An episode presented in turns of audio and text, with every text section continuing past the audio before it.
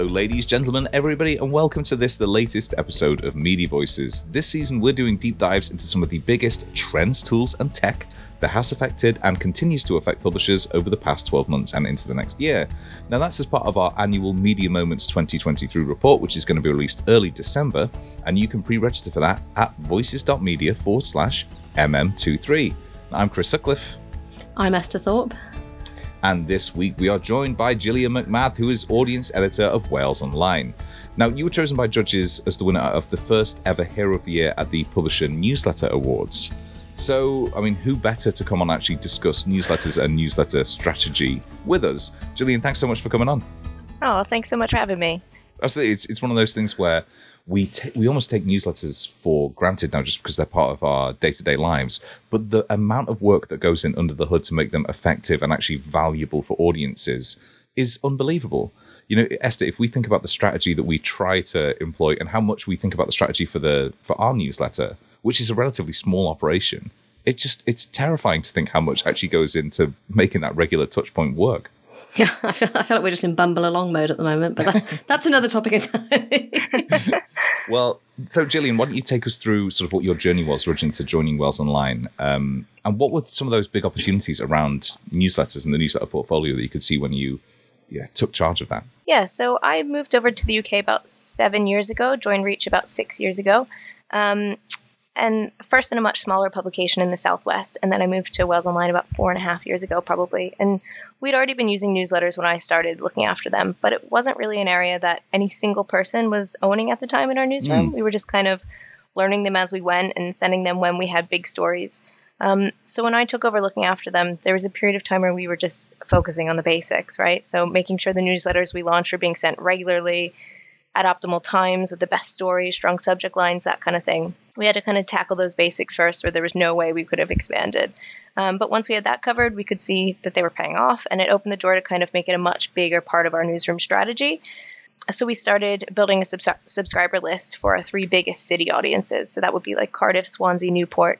And then after that, we expanded into some regional patches and some specialty content like our food and drink newsletter, nostalgia, health, and then at, at, that point, when I'd first gotten there, we weren't really uh, doing any strategic promotion yet. So for a while, we just kind of went crazy trying to work out how we could put our newsletters in front of as many people as possible. So writing promotion into stories, posting it on social, cross promoting in different newsletters, um, and really just pushing them as hard as we could until we found what worked.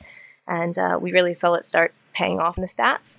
And I think now we're just shy of two dozen newsletters in the newsroom. So it's uh, it's really grown in the past couple of years. Um, you mentioned there about the stats. Um, I suppose what when you're looking to set up a strategy like that, metrics for a lot of publishers um, are kind of quite a hot topic. They're a bit of a contentious topic, given you know Apple mess about with open rates and all sorts of things. Um, what metrics are key for you to show that a newsletter is doing well, or perhaps needs a bit of extra um, love? Which metrics you use to determine your success really depends on what your goals are. So, in our case with news, there are a lot of things I think you need to look at to kind of form the whole picture in your performance. So, like you mentioned with open rates, there are valid reasons to kind of question the reliability of them. But they're still worth looking at as an indicator of consistent performance, I think. So you don't want to see them fluctuating up and down, do you? That's that's a sign something's wrong. But I probably wouldn't use a high open rate in itself uh, to determine that a newsletter is successful. So in our case, page views are quite important. Ultimately, we want as many eyes as possible on the stories that we're writing and our content. So we do have page view targets. Um, in addition to that, I'm always looking at daily, monthly new subscribers, our net gains, so how our new subs compared to our unsubscribers, and then our active subscribers, so the people who have actually not only received our newsletter but opened them in the last 28 days. All of that sort of feeds into a bigger picture for us and tells us what people are interested in and what's working and what isn't. Esther, I don't know about you, but it's the it's not even a vanity metric, but it's open rate for me. So whenever we send out our email, I'll come back like a day or a day and a half later and go, that's lower than yesterday. That's lower than Esther's newsletter from yesterday. What, what, what is it that's gone wrong with me? Why is it my fault that this has gone down? But it's, it's fascinating, I think, that that conversation has uh, moved on because for a while it was purely subscriber numbers. But now, to your point, you know, there are so many more sophisticated ways of actually measuring the success of a newsletter. And so many different ways to interpret all of that as well. I mean, that that makes so much sense. We were just chatting about this internally at the kind of like my full time job the other day about newsletter open rates and how you can interrogate them in so many different ways depending on what you're looking for. You know, and it's different per you know interest led newsletters versus kind of the regular updates. So yeah, I, uh, I I imagine it's really really fun to actually sit down and sort of try and work out which of those heuristics and which of those regular ones that you need to be focusing on fun um, and infuriating at times. But uh, you know, how, I'm sure everyone here has sat down and stared at a subject line and went, "Could I have done that better? Could I have written that differently? Would it have made a big difference on this open rate? That sort of thing." Unless it's um, as we tend to do, you're doing it about 10, 10 o'clock at night, and then it's just like, ah, fine, we'll just get it out and it'll be all right that's where I'm kind of intrigued about the possibilities of AI to sort of can you know can can they generate a subject line that mm. well I, I, suppose there's loads of email platforms that have done like A/B testing with subject lines for ages, aren't there? That's just not something we've uh, we've dived into quite yet. Um, one of the things that uh, I know Wales Online did was um, you you were involved in launching a, a COVID newsletter. Um, firstly, is that still ongoing, or was that a, just a sort of limited time pop up? COVID first emerged, I was actually working as a UK and world news reporter for Wales Online. So it was very early days of the pandemic, which meant we're covering every aspect of COVID 19. So, what is it? Where is it? How does the virus work? How's it spreading? And then when it arrived in the UK and Wales, it became apparent to us that this wasn't going away anytime soon and that we had a responsibility to keep people informed in Wales, particularly as the, the rules and decisions here were so different than they were in other parts of the UK. Um, so originally we started a COVID 19 in Wales Facebook group, which just exploded. Mm. It grew so quickly. And that told us that people were really looking for one place where they could go to see all the latest COVID information about Wales in particular. So after I moved over from that reporting role to looking after our newsletters, I realized that a COVID newsletter would be a really simple and effective way to deliver this content straight to the people who wanted it. The interesting thing I would say with this is that we were actually quite late to the game in launching it. I'm happy to admit that. um, when when we thought about it, when I pitched it, everyone kind of said, "The pandemic's already happening. Like, what's the point in doing this now?" Um, oh, I know, I know. Oh my god, great idea, but why now? Um, but we took a chance on it, and we had no idea at that point that COVID would be dominating the news for the next three years. So it worked out. so yeah. that was lucky. Um, but it, it, quickly became one of our most successful newsletters, and our subscriber list grew really quickly. We are seeing really high page view return from it, and we were sending it at least once a day, sometimes more than that. Um, but I appreciate that COVID was a really exceptional situation. So as a pop up newsletter, this worked in a way that many others probably wouldn't. Um, but I think it taught us a lesson. It would have been a huge missed opportunity not to try it. Even if you think you might be late to the game, there's still opportunities sometimes. Um, but in terms of that newsletter now, obviously that that didn't last forever. COVID is still in the news, but it's not the way it was in the early days. So this was a kind of learning experience for us on how to um, retain readers when maybe um, something that you're writing about changes in some way. Mm. So hmm. what we did was we wanted to keep those people. We knew that they cared about our content. So we've kind of we turned that newsletter into a health newsletter now. So what we did was keep writing that COVID content and keep including it, but also COVID got people thinking about health in Wales, the NHS in Wales, how things are operating, that sort of thing. So now we're taking those stories that we write and we're including it there, and it's kept our list going. And we told people we were going to do this, so they had the opportunity to leave if they wanted to. But we found that most people have stuck around and the list just keeps growing. So that was the first time we'd done that, and we found it really successful. One of the things that I think is is fascinating there, just before we move on, is this idea that you know you used it not just to kind of test and experiment, but also to prove why people like newsletters as a source of news in the first place because it's finite. You said you were sending multiple a day sometimes. So it's that kind of edition based publishing which people really, really like. Mm-hmm. I think there's something quite interesting in that. In um, I don't want to say like COVID's obviously not a niche, but the the way that um, I can remember in the early days of COVID, you'd try and get information, and it's like, oh, okay, that's Scotland's rules, that's Wales's rules, that's like London Zone 2's rules, like, and you just got to say it was quite unintelligible what the actual rules are were for your place. So I suppose it's that even if you're in government. um, yeah, it's the idea that you can that you can turn what was localized COVID coverage into localized health coverage because because we we in the we in England forget that Wales's NHS system and healthcare system is actually doesn't work the same way as ours. Mm-hmm. Um, so yeah, I, I think that that sort of that regional focus is really interesting. I think it was probably like historically one of the first times where you really had to be clear about differentiating what was happening here versus what was happening everywhere else. You know, there were so many specific rules, and it was very confusing even for us at times. You know, who were looking at it every single day, going to every single press conference. It was really an area where I think people were really appreciative to have that localized content. Yeah, certainly. I mean, local newsletters are. Well, I'm sure we'll get into that, but yeah, fascinating to hear that you could do that for such a kind of news-led event as COVID. Obviously, there are very interest-focused newsletters which are growing in popularity. I think people have recognized the the value of the medium and now they're sort of extending out what sort of coverage they do with it.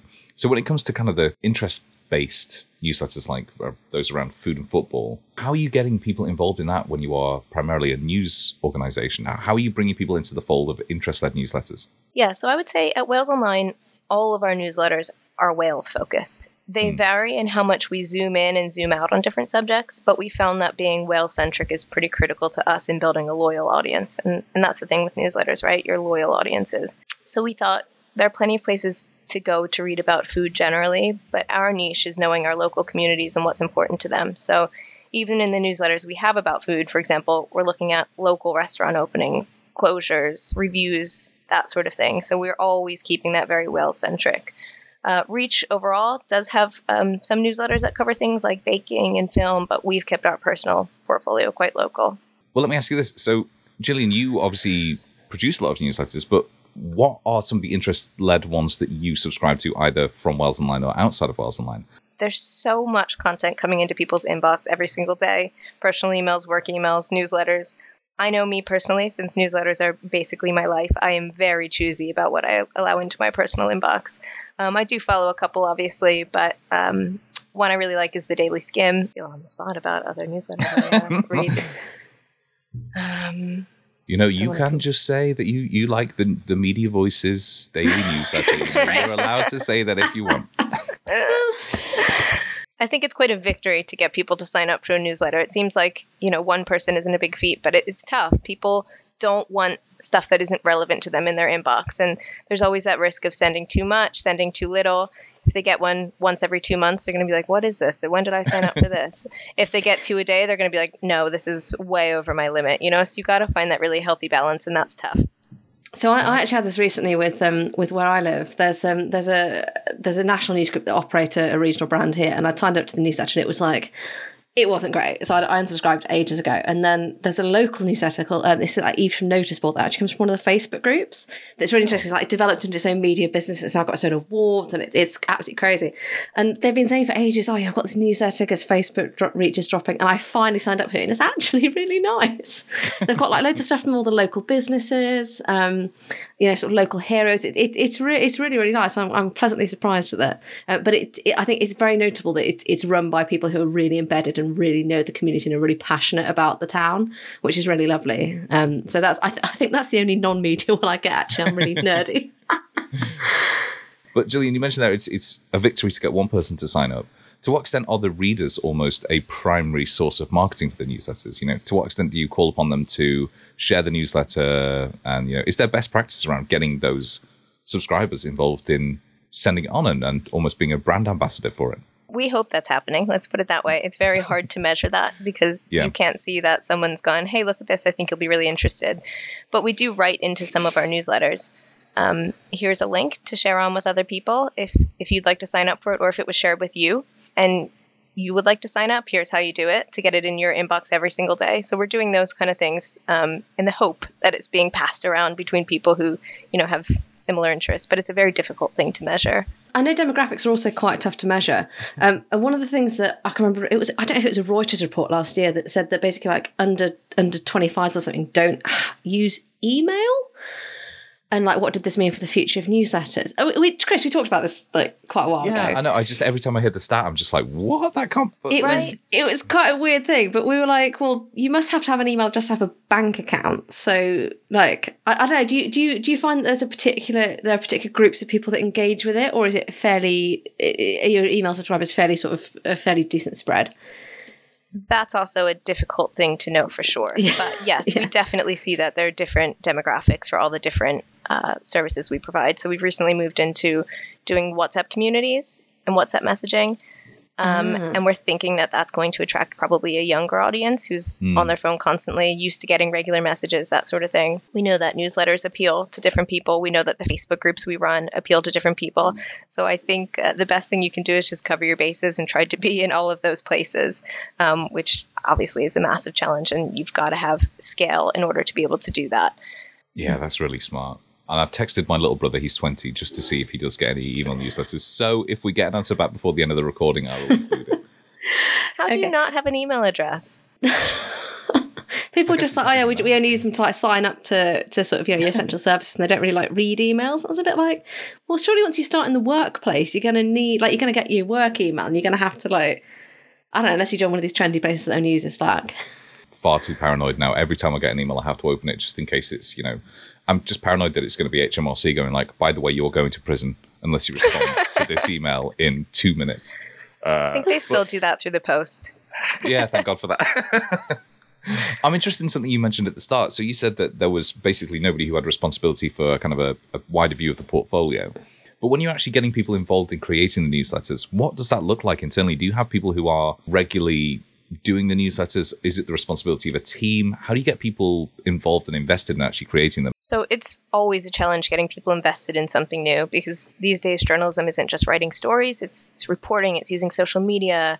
So for Wales Online, our daily news newsletter was the primary focus for a while. I was working to grow that and promote it until we were able to see the page we returned from it. And that was really important, I think. And I feel like people had to see that success in order to want to get involved themselves. Hmm. What we did at Wales Online was start feeding daily stats back to the newsroom about what was being clicked on newsletters, what our top performing stories were from them, how many page views they were they were bringing in, and it was until that was kind of ingrained into our way of working. And in particular, so we added a quick review of um, stats from the previous day's newsletters into our morning conference, and that that kind of helped it start to be seen as an integral part of our strategy and as a benefit to individuals as well as the brand. And that really made a difference, I think. And now we have reporters running their own newsletters for their own specific patches. So I think um, the buy in is there now, but it does take a very long time. I think that's such, that's such an interesting virtuous circle there as well because it's not just delivering value back to the parent brand; it's delivering value back to the journalists who are doing it. Both to your point that you know it's another string to your bow. Journalism is much more diffuse now than it used to be, but also this idea that you can actually then go, well, look at the click through, look at you know what that's done to your page view, and like page view targets are so integral now to a lot of strategies there is a, that kind of that virtual circle of going, look, the more effort and time you put into the newsletter, the better your journalism is going to be, the more widespread it's going to be read. Definitely. And with these smaller patch newsletters, so um, our reporters are running them themselves now. So a lot of times they're writing the stories for that whole area. So their newsletter will be all of their local stories. So that generates page views, and then local people read it and get back in touch with them, you know, to comment on them and to provide them with more stories. So it is a full circle thing that's really benefited them. Um, but it does it does take a while to make that happen. Um, but I think we're starting to get there now. And I guess as well, something that's quite important for, for local news is that it's it's the right like you're not going to subscribe to a Cardiff newsletter if you're not interested in or at least based in Cardiff. Whereas I suppose people that come in sort of via Google might might be sort of searching for something that's, that's not quite relevant. And I suppose it, it really helps build the the true local community rather than the or the true local traffic rather than just the sort of fly by traffic that is less interested in the community stuff itself. Um, there was something you mentioned uh, just back then that was that was quite interesting about um, writers or, or staff having their own newsletters.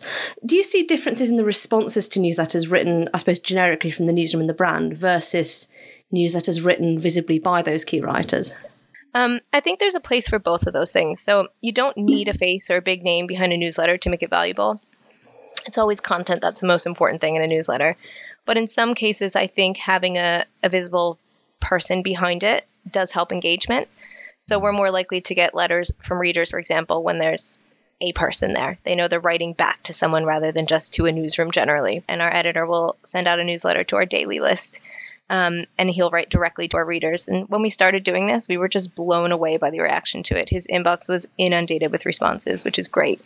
And we wouldn't get that with just a, a daily kind of more generic send that comes from the newsroom. Our Wales Matters newsletter is another great example of this. It's all about the issues facing Wales. So it's it's basically a daily column from one of our specialist reporters, and they alternate who sends it and covers politics, health, current affairs. Um, and it's a place where we've kind of experimented putting a face in front of people and saying, this is coming from me and this is an issue I care about. And we've decided to throw out page views on this newsletter and just not make that the Ah. priority. And it's a, a place where we found we can really showcase really important journalism, which is really important to people in Wales.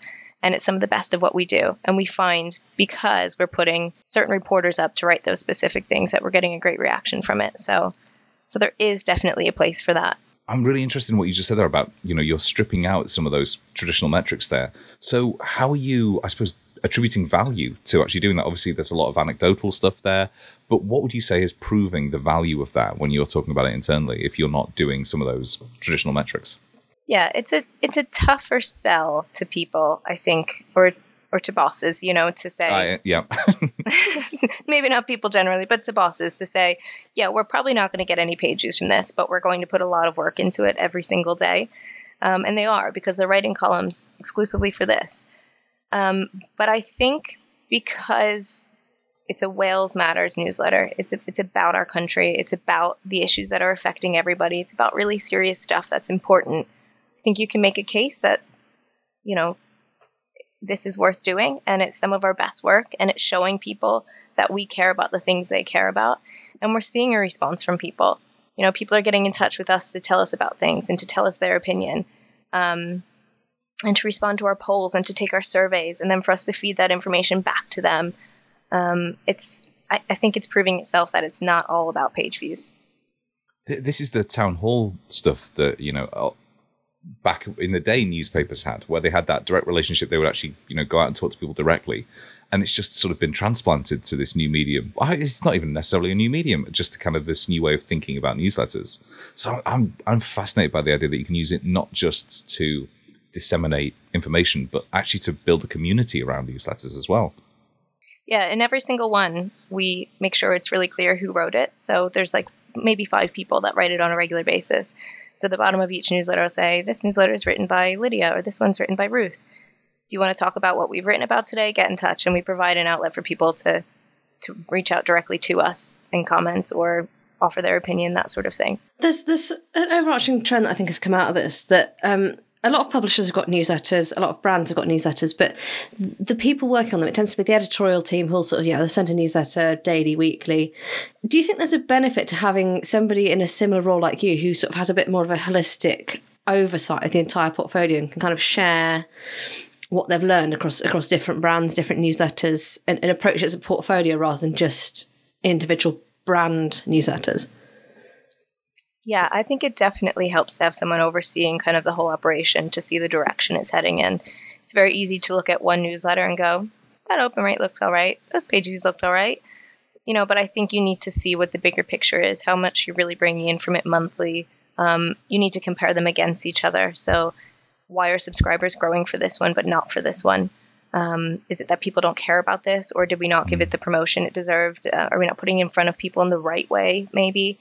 Um, so I, I do think it's really important to look at that whole picture. Just like I was saying with stats, you know, you can't you can't make a decision based on looking at one number or one newsletter. You have to look at the the whole portfolio. I think so. Yeah, it's it's really helped us. I know just to have someone who's able to come in and dig down into the numbers and, and look at what's working and what isn't, and share those findings. One thing you touched upon there, and I know you mentioned it earlier on, is the idea of promotion for newsletters. Because obviously, being the, the Wales Online brand, you're not coming from a standing start here. You do have assets, you do have equity that you can use to get people to sign up. But how do you actually go about promoting newsletters across the portfolio? And I suppose, does it differ between new and existing newsletters? Yeah, so obviously you need quite a big push for a new newsletter. You've, you've got to be putting it everywhere to get people signed up for it. So we use social media to do that. We'll put out calls on Facebook for people to sign up. We'll put links to relevant newsletters underneath stories that we post on Facebook. We'll tweet them alongside stories, sign up links alongside stories that relate to that subject. Um, and then we also build them into our content on our website. You know, we know that we have control over that and who sees that. We know people are coming directly to us. So we'll put in a box that says, hey, if you like reading this, you'll probably care about our Wales Matters newsletters, which covers all of these things. Sign up here. And putting an easy way for people to sign up right in front of them really helps. Obviously, we've got a place you can go to on the site um, where you can sign up to any one of them in one single spot, but then people have to look for that, you know, and you don't want people having to go look for your newsletters. That's not that doesn't work for anyone. So um, we found that making it really easy for people, putting these opportunities right in front of them, suggesting things to them, has really helped. I'm nicking that idea, Esther. We should be doing uh, we should be doing sign up links in our uh, body copy for the podcast. Yes. We Our we podcast description. we do. Okay, well, I was unaware of that. oh, Chris.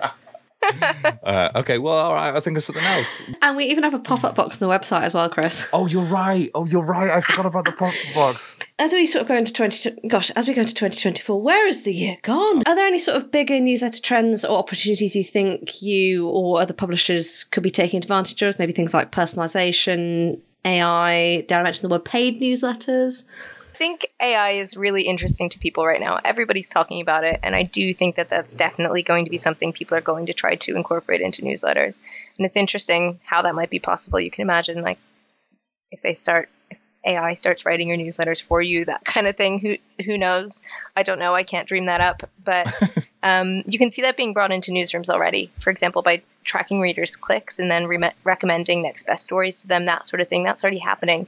So I'd love to see a way to bring that intelligence in, but I don't think we're there at the moment. so Mm. fingers crossed for 2024. But um, in terms of paid newsletters, I think that's been happening for a while, but it's still a tough one.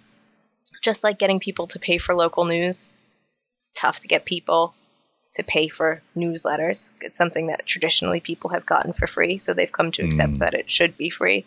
Um, but I do think it's changing a little bit. We're launching our first one this week, actually, the Will Hayward newsletter on Substack. Um, so it's very nice. it's all exclusive content people won't be able to get online, and he'll be given time to write, you know, for that each week um, to build that audience. And you know, we're just harnessing personalities uh, at the moment to try and connect with people in that way. And um, So is, is, is that one of your reporters? yeah, yeah, it's our Welsh Affairs reporter. So it'll be um, sort of similar to Wales Matters, but it'll be exclusive content for this paid format that we've not done before. So we'll see how that pans out. And uh, you mentioned stuff like that. I wondered, do you feel like the rise of platforms like that, which make payment so easy, do you feel like that's having a rising tide floats all boats effect across the entire industry where people are more likely now to sign up for paid newsletters? I think it's changing. I think people are starting to realize if you want quality journalism, sometimes you have to pay for it. Um, and you're seeing that now with things like premium apps. We've we are launching a premium app as we speak, where people can pay for it to remove adverts and the you know the things that annoy them about news sites. So I think newsletters are starting to move in that direction. Um, but I still think, even if you're talking five pounds a month, I still think it's hard to get people to part with that for something that they've traditionally had for free. But Mm. you know, it's sometimes it's um Well, that's where I think it's really interesting if, you, if you've launched a new one that it's it's then right right now this is something additional that you know you, you can't get this content elsewhere coming coming from this this reporter that I think is really interesting. Um, Yeah, Yeah. we've seen that with uh, a lot of the Axios stuff as well, haven't we? We sort of said, well, look, here's a personality led one, or here is a, you know, here's some exclusive content, and that's worked really, really well for them. So, I mean, I'd be really, I'd be fascinated to see how far that can be rolled out. That model. I mean, like the Manchester Milders because they're they're they're free on Substack, but you can choose to support, and I, that's slightly different. But again, you've got the you've got the cluster of people that get it for free, and then the sort of smaller cluster who'll say, oh, "I'll sort of pay to voluntarily support this." and there's a, a new kind of thing people are doing on Substack where you can sign up for the newsletter and get the free version of it, or you can get the paid version of it. So I think the idea is that maybe we can start easing people in mm. by giving them the free version and they get a taste of it and then they go, wait a second, this really is worthwhile. I would like to read this Yeah. whole thing. This is interesting. So I think that's a nice way to kind of ease people into the idea of paying for content. The other thing I found with Substack, because I've, I've I've paid for my first few Substack newsletters this year, is that once you pay for one, I know, I, I know. Thank you. um, once you pay for one, the the user journey to pay for that, like to just to add a subscription onto the top is is like irritatingly easy. Yeah, it's, like, oh, just just add that one, just add that one, just add that one. it's the click of a button. Yeah, I think it was it was uh, Terry White's um, newsletter, uh, White Noise, which got me over that. And that again, that was a very personality level one. But now, Esther, to your point, I'll see when I'll go. Yeah, all right. just add it on. Just add it. They've, they've got my it's credit card details. Like, just, So, Jillian, we, we touched upon a couple of the trends there. I just wondered earlier in the year, the Reuters Institute found that publishers were going to be putting more time and resource into actually innovating their, their newsletters. You mentioned, you know, AI and stuff, but where do you feel like there is still room for innovation in the newsletter space? Is it kind of in outreach? Is it in terms of what the newsletters actually look like, the kind of the design of them. You know, there's endless places that where this space could evolve into. I just wondered what you see as sort of being some of those big opportunities. Oh, Chris, you're going to end on such a tough question. See, this is the thing. I don't think anybody. I think it would be crazy for anybody to have like a you know one and done. This is where we're going to invest. You know, we certainly don't know what we're, what we're going to invest on. Can I jump in with moment-to-moment one then? basis. Yeah, go on. I think design is a huge area that there's a, there's, a, there's there's this huge gulf between some quite well established publishers and the people that are starting up newsletters on Substack. And Substack is really by completely stripping it down. They've really kind of almost really set the game for design. And I get some I get some newsletters from like some really established premium brands that the design is just atrocious. And you just think like I'm trying to read this. Commercial brand, sorry, like um, product. The the one that I particularly mind is magazine is a, there's a couple of magazine brands that I get like a, a finance a financial newsletter and like it's not it's not formatted for mobile and I'm like guys it's 2023 you're sending this to like women like women interested in finance and I can't read it on my phone like come on I think there's still such a range. There are some people that have been doing newsletters or some brands that have been doing newsletters for so long that they're producing these really, really brilliant products. But then there are some people you, you look at or some sites that you look at and you think, is this where we are still with this? You know, it's, I still think it, we really run the gamut in, in that sort of Yeah. thing. So I think everyone's kind of at a different point with it. What I would really love to be able to do at Wales Online is find a way to bring our videos, because we're doing a ton of great video content right now, find a way to bring our videos straight into our newsletters without having to send you elsewhere to look at them. I think that that would be massive. We're not there yet, but um, I know people love videos right now who doesn't like spend all day scrolling on their Instagrams and TikToks and that sort of thing. So I'd like to get people to not have to leave the newsletter to do that. for that and podcasts that'd be amazing Yeah, that's prob- that is probably game changing. Um, Yeah. I can see that. I can see though, and I'm going to play a little bit of devil's avocado here. That there'd be pushback against that. People don't necessarily use their email and newsletters for that. You know, it goes back to what we were saying before about it being a sort of finite, finishable experience. So I wonder to what extent people would, even if that were an option, go. You know what? That this is not why people choose to read our newsletters. We're not going. to. well Gmail hasn't launched stories yet they're the only app not to launch stories so maybe when Gmail launches stories we'll, when they we'll get that start, yeah, functionality when they immediately start embedding YouTube Shorts in there. Yeah, yeah, definitely. Well, Jillian, thanks so much for coming on and having the chat. Obviously, that's been a fairly whistle stop tour through the one of the largest and most innovative mediums that's going on in media at the moment. So, really appreciate you coming on and being so insightful and concise. For listeners who want more from you in terms of that insight, where's the best place for them to find you? Yeah, you can find me on LinkedIn. Just search my name, Jillian MacMath, or on Twitter, Jillian underscore MacMath. We're going to be dealing with newsletters as a chapter in Media Moments 2023. That's our annual report looking back at everything that's gone on in media over the past year. And you can pre download that by going to voices.media forward slash MM23. And we we only had brief mentions of AI on this episode. That makes a change. Um, if if you are interested in AI and what it could do for you as a publication, we have a, an event we're collaborating on with MX3. Um, that's MX3 AI. That is the seventh of December in London. That's coming up quick. Uh, we'll be exploring all things AI and the opportunities for publishers. Uh, the agenda is all at, at mx3ai.com for more. And we would be fools not to push our own newsletter after all this talk. So you can sign up to our daily newsletter by going to voices.media. While you're there, why not sign up to our community? We are having interesting chats on there daily about everything to do with media and a lot to do with non-media topics as well. So if you want to recommend a movie, a book, anything you've read or watched that's that you found particularly fascinating, please do sign up because we always love to hear it. So you can do that by going to voices.media. But we will be back again next week for another look at a particular topic to do with media over the past 12 months. Until then, thank you so much for listening and goodbye. Our New Year's resolution should be to decide on a sign off. Yeah, yeah.